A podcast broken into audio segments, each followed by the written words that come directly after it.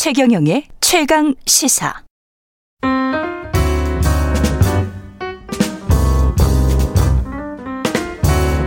네, 더 나은 미래를 위해서 오늘의 정책을 고민합니다. 김기식의 정책 이야기 식센스. 김기식 더미래연구소 소장 나와 계십니다. 안녕하십니까? 예, 안녕하세요. 예. 네. 증여세가 12조 원이 넘네요. 네네. 2020년 증여세가 예. 증여세만 그런 정도가 아니고 예. 2020년에 상속 증여를 다 합치면 한 70조 정도가 이루어졌습니다. 그러니까 70조예요? 네, 70조의 상속 증여가 이루어진 건데요. 그러니까 최근에 이제 상속 증여가 대폭 늘어나고 있는 거죠. 근데 이제 이게 꼭 이고리 회장 돌아가시는 것도 또 영향을 미쳤겠네. 근데 이제 그런 예. 것보다도 이제 최근에 1, 2년 사이 이렇게 증여 상속세가 뭐 갑자기 폭증한 게 아니고요. 사실은 예. 2008년부터 2016년 사이에 이루어진 상속증여 규모가 무려 530조 정도 됩니다. 그게 와. 2016년 기준으로 우리나라 GDP의 3분의 1에 해당하는 수준의 상속증여가 이루어진 거죠. 그러니까 이미 2000년대 들어서면서부터 이 상속증여라고 하는 게 우리 사회에서 폭증하기 시작했다 이렇게 보시면 맞습니다. 돈 많아요. 돈 많은 분들은. 예, 돈 많은 것도 있고요. 또 한편에서는 이게 그 예. 소위 산업화 단계에서 이루어졌던 부의 축적이 이제 본격적으로 자식들에게 물려지기 시작했다. 된다. 무슨 얘기냐면 우리나라가 이제 70년대부터 고도 성장을 해오지 않았습니까? 그랬죠? 그러면서 2000년대까지 한 30년 동안 아버지 엄마 세대, 부모 세대들이 쭉 모은 돈을 이제 70, 80대 가면서 이제 자식들에게 본격적으로 이 상속 증여를 해주기 시작한 거다. 이렇게 보는 거고요. 그러니까 한 세대, 그러니까 예. 우리나라가 고도 성장하고 한 세대가 이제 드디어 지나면서 이제 부의 그 상속 이전이 시작됐다 이렇게 볼 수 있고요. 이게 이제 사회적으로 좀 그 심각하게 좀 받아들일 거는 뭐냐면 우리가 그동안 IMF 경제 위기 이후에 양극화를 얘기할 때는 주로 소득 양극화를 이야기했거든요. 그랬죠. 그러니까 이제 당장 일해서 버는 돈과 이제 사업 소득 간의 이런 소득 양극화였는데 지금은 이제 이 본격적인 상속증여가 이루어진 다음에는. 예. 이제 소위 자산의 양극화라고 하는 게 심각해지고요. 어떻게 보면 지금 2030 세대의 불만, 좌절 중에 하나도 저희 때만 해도 20대에 다 어려웠는데 요즘은 그게 아니고 부모한테 물려받은 재산으로 변변한 직업도 없고 변변한 학교를 나오지도 않았는데도 불구하고 그 수십억짜리 네. 그 집 물려받아서 잘 먹고 잘 사는 외제차 끌고 다니는 이런 이제 같은 20대를 보면서 느끼는 20대의 상대적 박탈감이 있는 거거든요. 그런데 이런 현상이 앞으로 더 심화될 거다. 그게 이제 소위 소득 양극화에 이어서 자산 양극화가 더 심각한 우리 사회의 양극화 문제가 될 거다. 이런 이제 함의가 있는 거죠. 어떻게 보면은 그 유럽 토마스 피케티 네. 생각도 나고요. 자산 소득에 관한 그런 격차. 그렇죠. 그러니까 이제 이게 단순히 네. 자산이 많고 적은 걸 떠나서 이제는 자산 소득이 임금 소득을 추월하는 양상이 나타나는 그렇죠. 거죠. 이제 예. 주식이라든가 부동산 가격의 상승으로 인해서 생겨나서는 그런 어떤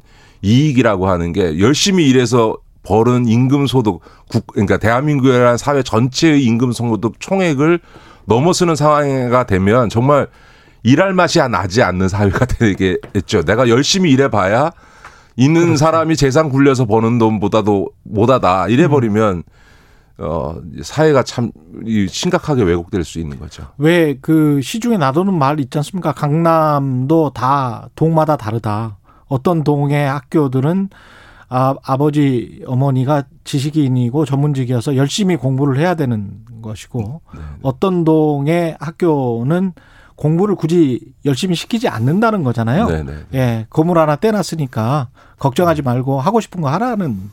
예, 그렇죠. 예, 네. 그러면서 애들이 인성이 좋고 밝고 뭐 명랑하다고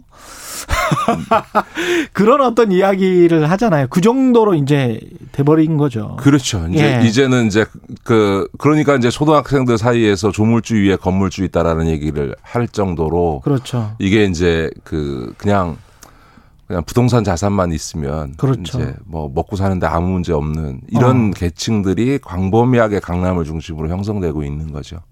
이런 상황에서 이제 결국은 세금을 어디에다 부과할 것인가 여기에 관한 논쟁이 될 수밖에 없을 것 같습니다. 그러니까 사회가 이렇게 가고 있는데 상속증여세 폐지하자는 황당한 이야기들을 계속 일부 보수 언론이나 경제지를 중심으로 해서 이제 대통령 후보도 그런 얘기를 해요. 그러니까 이제 이거는 지금 우리 사회의 현실을 지금 거꾸로 가자라고 하는 오히려 현실은 지금 자산 소득의 이 양극화가 더 심화되고 이제 본격적으로 상속증여가 이루어지고 있거든요. 그러니까 그렇죠. 사실은 지금 일부 언론이나 이런 데서 그런 것도 또 그 언론 사주들도 지금 이제 곧 상속증여를 해야 되는 상황으로 지금 가고 있는 거예요. 그러니까 우리 사회 전체가 이제 소위 돈 벌은 그 이 지금 60, 70대들이 이제 본격적으로 자식들한테 이제 상속증여 해야 되는 시기가 오니까 이제 상속증여세 폐지하자고 하는데. 우리 워렌 버핏을 포함해서 미국의 우리보다 앞선 자본주의권 미국의 부자들이 상속증여세 부시가 폐지하려고 할 때 반대했지 않습니까? 예.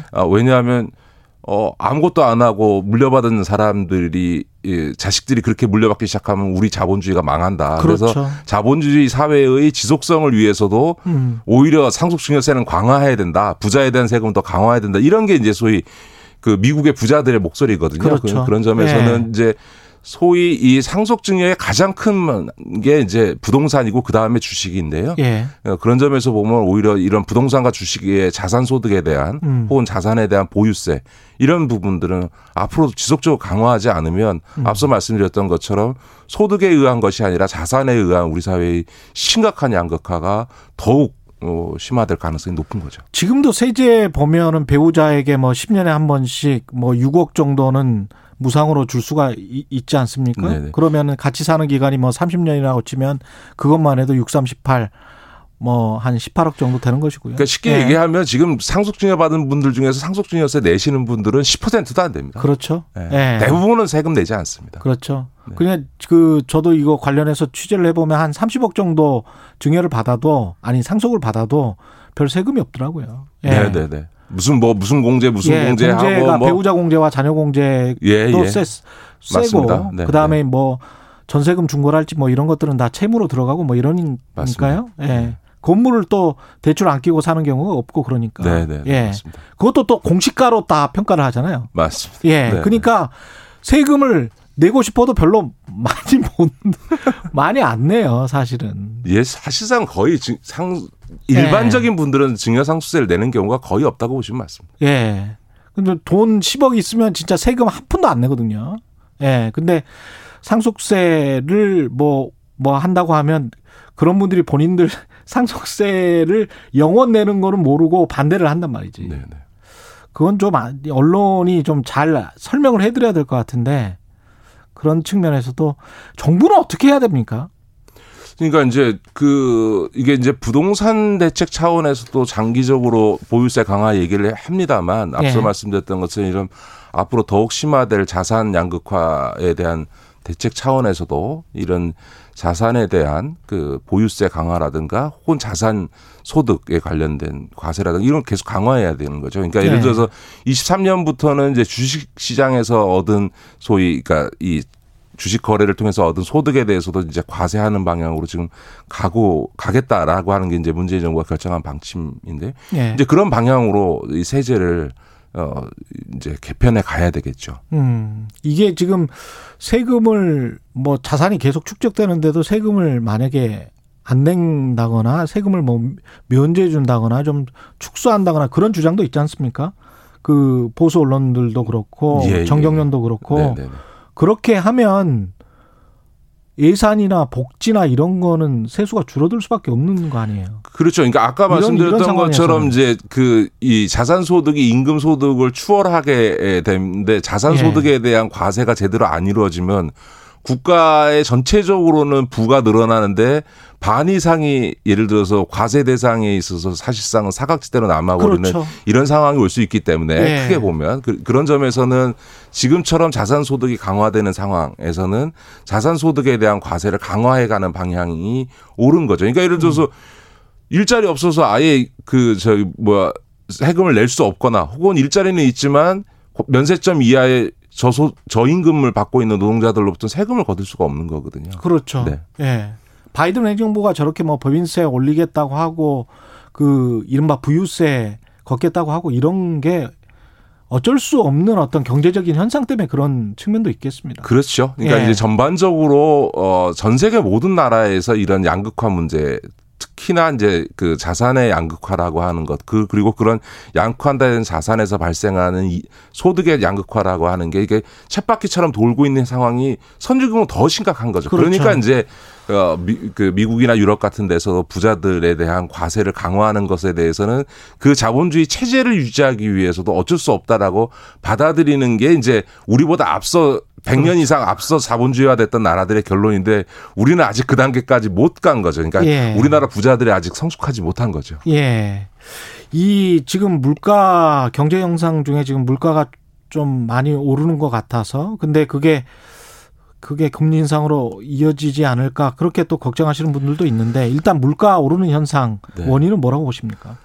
꼭 나쁘게 볼 건 아닙니다. 예. 원래 경제가 그 침체되면 네. 물가가 뭐 오히려 물가가 하락한다. 그러면 심각한 이 경제 위기론이 나오는 거거든요. 원래 네. 경제가 좋아지면 물가는 오르게 되어 있습니다. 그러니까 오히려 최근에 와서 올해 들어서서 물가가 상당히 올라간다라고 하는 거는 드디어 코로나19로 인해서 침체됐던 경제가 그 긴 터널을 통과해서 이제 회복 국면에 접어들었구나라고 하는 긍정적 신호로 봐야 되는 게 하나 맞고요. 두 번째는 우리가 이제 조금 이제는 좀 언론이나 이제 정치권에서 프레임을 바꿔야 되는 게 지금 이제 우리 경제 성장률을 오히려 3.6%에서 4.2%로 지금 올해 전망치를 올리지 않았습니까? 근데 그런 우리 경제 성장률을 올리게 됐던 주요한 근거 중에 하나가 내수 경제가 지금 상당히 좋아지고 있고요. 소비는 이미 코로나19 수준 이전으로 회복한 것이 확인되고 있습니다. 그 얘기는 무슨 얘기냐면 우리가 이제 한 사람들이 코로나19에 한 1년 반쯤 되니까요.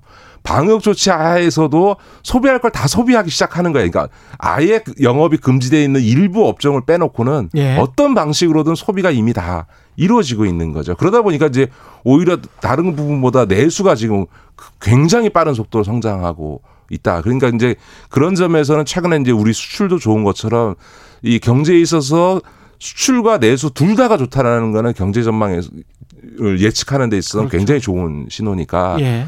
뭐 물가가 조금 불안하긴 합니다만 전체적으로 거시경제적인 관점에서 보면 좋은 시그널이다 이렇게 청취자들께서 이해하시면 좋을 것 같습니다.